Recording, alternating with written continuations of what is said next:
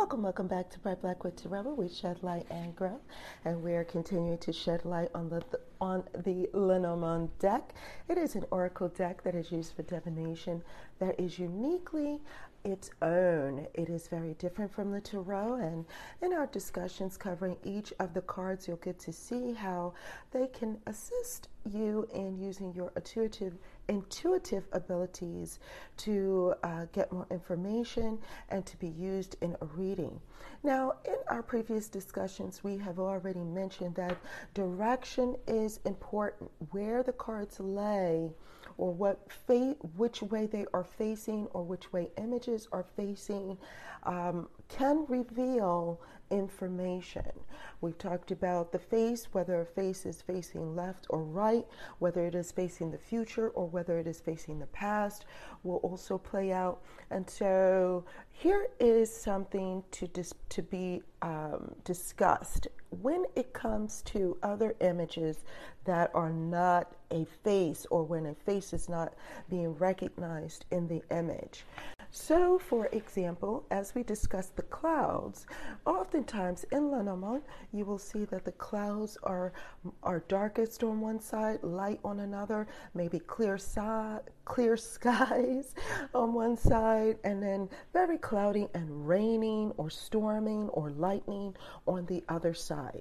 Either way, oftentimes in this particular card for number six, you're going to see that there is an obscurity about it, there is a darkness about it, and um, that leads to your intuitive ability being able to pick up on what's most predominant to you at the time during the reading and then to let your intuition lead based on that. Now, the clouds itself represent trouble, crisis, or anxiety. I will add to this that if you are, um, if the clouds, excuse me, if the cards are predominantly on the side of the clouds or where it is darkest, then that means that there is a disagreement. If it leans more heavily on the side of the clear skies or less clouds or a bit more brightness, on on that side of the card. If the cards lay more heavily on that side of this card then it will represent a misunderstanding. So it is the difference between a disagreement and a misunderstanding. Either way there is a feeling that there is some bit of trouble or crisis or something that is causing anxiety to occur. And i will say to you that uh, the conflicts that this a card represents will often uh, represent something that is short term. So, for example, if you are using, let's say, for example, the, the Lenormand of the Night, that particular deck, very fantastic deck, by the way. You will see an image of a girl underneath the clouds, and her her head is bowed low, and her she's kind of like had her head bent down between her arms where she can't see. That lets you know that the clouds in itself are hard to see past. When there is conflict, when there is doubt, when you are unable to see clearly, your perception is being blocked. There is confusion, right? You don't know what's happening. You don't know what's going on behind the scenes, behind these clouds. And so it gives you this negative feeling. It gives you a feeling that you don't know in which direction to actually go in because things are not clear. It signals that you're looking for a reason or you're looking to be liberated from this sense of uh, uncertainty right? From this lack of clarity in a situation.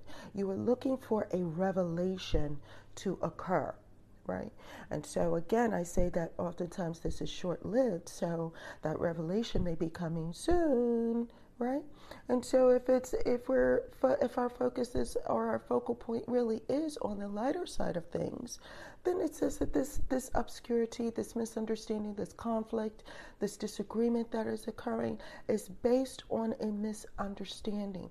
It is based on not having all the information or not understanding the other person's side of a situation and that it will be short-lived and that things will get cleared up and that that misunderstanding will pass. Okay?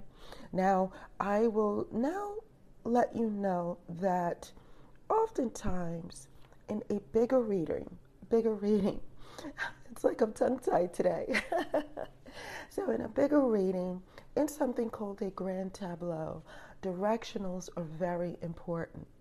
And so, when there are cards surrounding this card on all four sides, your interpretation of where it it leans darkest or what can be seen? What's what is behind the clouds? What is in front of the clouds? What's on the clear side? All of these things are going to are going to matter and it's going to make the reading more interesting right? And so again it, rep- it may represent anxiety but it is short-lived. Don't worry everything will get cleared up you know you just it just lets you know that they're right now this is the way that things are and, you know, when that revelation occurs, the relief will occur with it as well. Now, that's it for now. If you have any comments, questions, or concerns, you know what to do. You're going to go to brightblackwood.com. There you might book a reading. And if you are new to fortune telling, you're going to book something called a fortune teller's consultation. Now, here is my bonus for you all.